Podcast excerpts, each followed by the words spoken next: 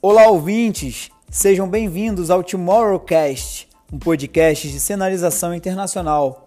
Eu sou Ismael Germano, aluno de Relações Internacionais da Uva Rio, e faço este podcast para compartilhar reflexões de possíveis cenários em todo o mundo. A ideia deste primeiro episódio é pensar em futuros prováveis para a questão climática na Terra daqui a 20 anos. Para me ajudar nesse desafio de debater transformações globais, eu converso com os meus colegas de turma Matheus Neves e Gabriel Santos. Aproveitem o nosso episódio de estreia. O futuro já começou.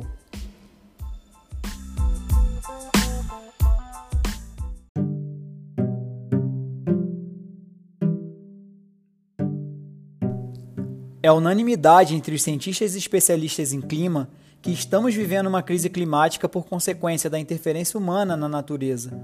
Como efeito da era do antropoceno, temos inúmeros desafios na geopolítica em questões que põem em xeque as abordagens mais tradicionais da segurança internacional.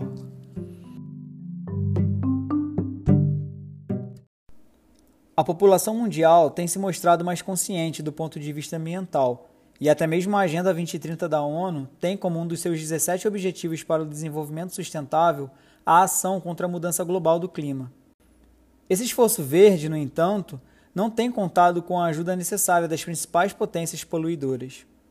A Conferência das Partes, também chamada de COP, é o órgão supremo da Convenção Quadro das Nações Unidas sobre a Mudança do Clima e costuma reunir a cada 2 anos os países partes em conferências mundiais. A COP26 deveria ter sido realizada esse ano, em 2020, mas foi adiada para 2021 por conta da pandemia de coronavírus. Na 21ª Conferência das Partes, em Paris, foi adotado um novo acordo com o objetivo central de fortalecer a resposta global à ameaça das mudanças climáticas. O chamado Acordo de Paris tenta somar esforços para conter o aquecimento global preferencialmente em 1,5 graus, com limite máximo de 2 graus. As ações necessárias para a concretização dessa meta eram ditas como impraticáveis até o início desse ano. De repente, tudo parou.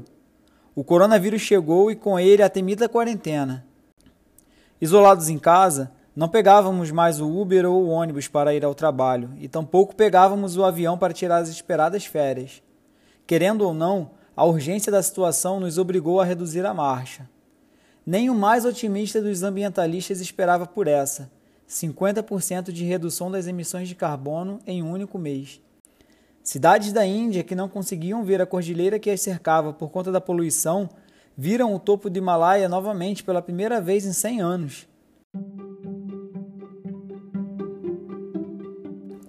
Sabemos que a mudança chegou, mas quais são as consequências e efeitos da pandemia sobre o clima? A gente tem que debater mesmo nessa incerteza crítica, né? Que é a questão central. Se afeta ou não. Com certeza afeta. É. Não tem como deixar de dizer que não afeta. Positivamente ou negativamente. Sim. É o que a gente estava falando, né? Se a questão do lixo é muito mais, assim, maior do que, por exemplo, o saldo negativo nas emissões de carbono, né? Uhum. Eu acho que mesmo o lixo tem aumentado a quantidade, eu acho que o saldo foi muito grande de redução da emissão de gás carbônico.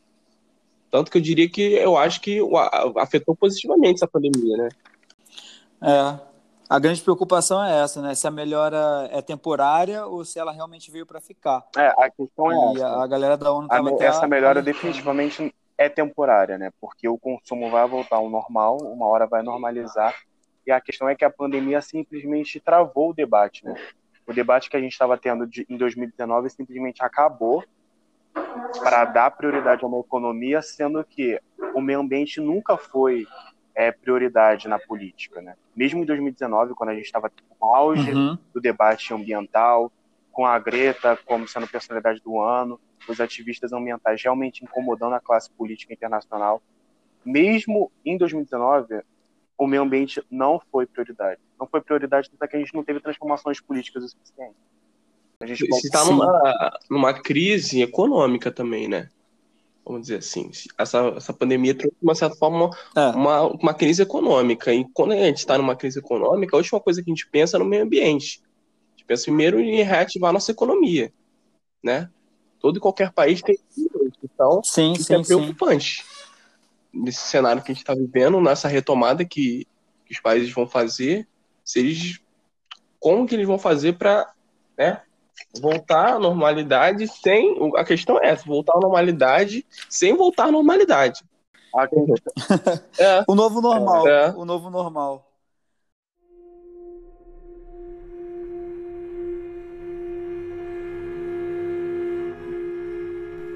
A edição de setembro de 2020 da revista Futuribles, uma iniciativa da Fundação Fernando Henrique Cardoso, divulgou artigos otimistas que levantam a possibilidade de 2019 ter sido o ano do pico das emissões de gás carbônico e que daqui para frente o mundo tende a melhorar.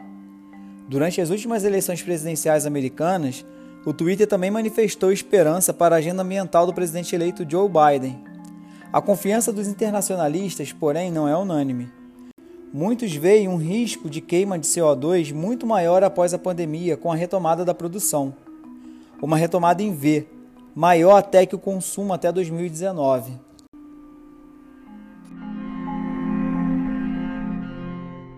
Mas a sustentabilidade e o debate ecológico ele não se sustenta somente na emissão de gás carbônico.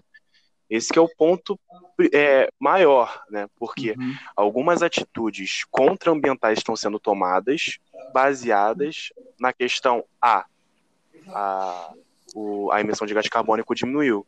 Porém, pode ser necessário agora, pode ser possível, um desmatamento. Esse é um pensamento que tem sido adotado nesse momento, agora que a gente está vivendo, né? E é por isso que eu acho que a pandemia, na verdade... ela influenciou negativamente no debate ambiental, porque ele está se sustentando baseado na emissão de gás carbônico, mas o meio ambiente não é só a emissão de gás carbônico, né? A gente tem desmatamento, a gente tem a questão do lixo marítimo, o quanto de lixo que nós estamos produzindo atualmente, se duplicou, se triplicou, entendeu? Essa é a questão, exatamente. Sim, estão deixando a boiada passar, né? Estão aproveitando a pandemia para deixar a boiada passar. Exatamente, e que acontece que os debates ambientais estão pausados, né? É uma preocupação. Estão pausados, então não tem um freio que se coloque na classe política atualmente. Não, completamente.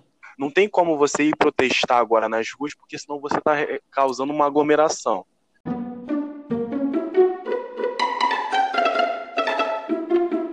Nos últimos dias, a China liderou a formação do maior acordo comercial do mundo, a Parceria Regional Econômica Abrangente, que envolve parceiros tradicionalmente rivais na geopolítica de Pequim, como o Japão.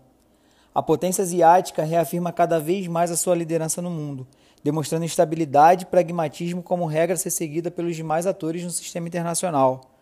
China, Estados Unidos e Europa mostram-se dispostos a construírem um mundo mais verde. E o Brasil e a América Latina, será que eles vão seguir essa tendência? Cara, o Brasil tinha que tomar frente nessa questão ambiental. Eu acho que não teria possível nenhum plano, né, sustentável se o Brasil não tiver incluído. Porque é importante a gente pensar o seguinte, de fato, a crise do coronavírus ela vai requisitar um desenvolvimento urgente econômico, mas não impede desse desenvolvimento econômico ser um desenvolvimento sustentável. Porque desenvolvimento sustentável não é uma teoria. Não é uma ilusão. Ela existe. Ela tem resultados práticos visíveis, notáveis. E ela existe a partir de uma demanda de mercado. Nós temos o exemplo da Inglaterra, em séculos passados, que ajudou a acabar com a escravidão no mundo, mas não porque estava reclamando de direito humano ao negro. Antes fosse. Foi uma demanda de mercado à época, era a maior clientela. Assim como hoje a China percebe a demanda da sustentabilidade do mercado com selo verde. O Brasil tem um potencial muito grande para ser liderança regional nessa temática, por conta das nossas vantagens em recursos naturais, em energia, mas o Bolsonaro parece que não está inclinado a esse posicionamento mais pragmático de economia convergente. Eu acho que ele não vai abrir diálogo com o Biden na questão climática, não. Vai se voltar só para a questão econômica mesmo. Não vai ter algum plano efetivo com o Biden para desenvolvimento sustentável no Brasil. Mas aí é que ele está investindo 2 trilhões para o plano climático. Focar em energia limpa, até 2035 ter 100% de eletricidade limpa, e ele já tem um plano, né? Diferente do Bolsonaro, que não tem nenhum plano para a questão do clima. Ele já foi eleito com essa promessa de campanha. E em relação a causa e efeito, sim, somando também ao que o Germano falou, que o desenvolvimento econômico sustentável, na verdade, é uma demanda econômica a ser explorada, com a eleição do Biden agora, a gente vai ter uma tendência de valorização das empresas com selo verde, né? E, respectivamente, uma desvalorização das empresas que não acompanham, né, o desenvolvimento sustentável.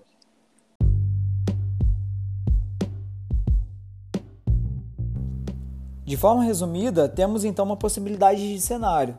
Dadas as certezas das mudanças climáticas em curso e a crescente demanda mundial por consumo de responsabilidade ambiental, por consumo verde, nós também temos as incertezas se a pandemia vai nos ajudar ou não com esse mundo mais preocupado com o clima. A eleição de Biden enquanto defensor da agenda ambiental e a reafirmação da China como potência sustentável acaba mudando radicalmente o nosso padrão de consumo no mundo. A nível Brasil, inclusive, Bolsonaro pode certamente sofrer pressão de todos os lados. Nossa projeção, porém, pode cair por terra se a própria população mundial demandar uma retomada brusca das atividades e voltarmos a usar fontes de energia que atualmente estão estruturadas para atender essa demanda e, assim, voltar com emissões absurdas de gás carbônico na atmosfera. No artigo da revista do FHC, inclusive, o autor fala de amnésia coletiva. Ele alerta para o risco de todo mundo se esquecer do clima por conta do Covid.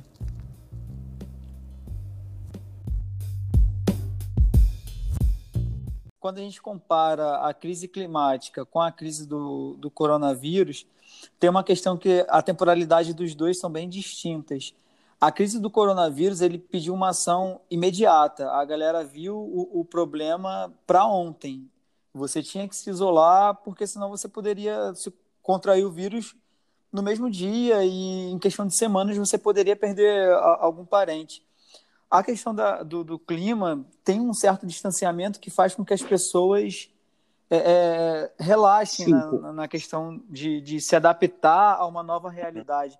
E até o Giddens é um teórico que já falava disso. Esse distanciamento que nós temos com as consequências climáticas, a projeção das consequências climáticas para daqui a 10, 20 anos, faz com que as pessoas relaxem mesmo, faz com que as pessoas não tomem as ações necessárias. Só que, assim como os especialistas em pandemia, eles já alertavam para a iminência de uma pandemia e a galera não dava bola, ambientalistas já alertam para a questão do clima e eu acho que é a hora da gente começar a prestar atenção. A opinião pública geral, ela não tem assim, essa noção de que uma pandemia ia estourar, né?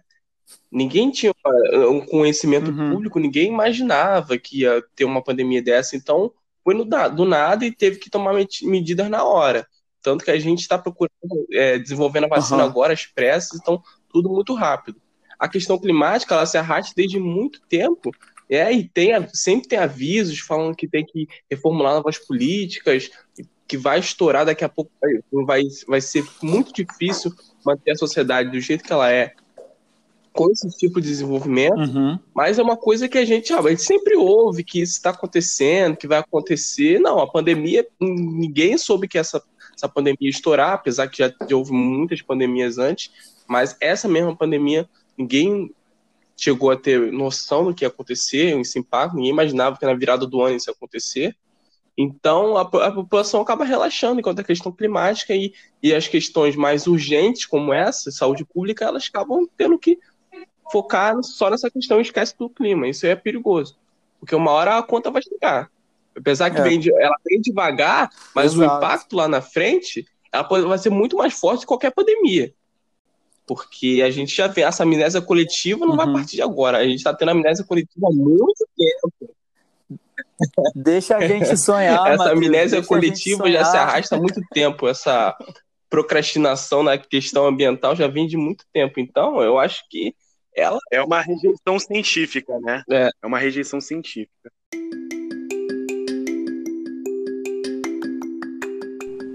É difícil fazermos projeções inesperadas sem relação muito bem definida de causa e efeito. Talvez alguém que tenha pensado numa pandemia como o wildcard até o ano passado fosse julgado como futurologista. O futuro é sempre um enigma, e essa é a graça do nosso objeto de estudo enquanto internacionalistas. O nosso pensamento analítico passeia pelo passado, presente e futuro. Tem novidade todo dia. As cartas do jogo nunca são as mesmas.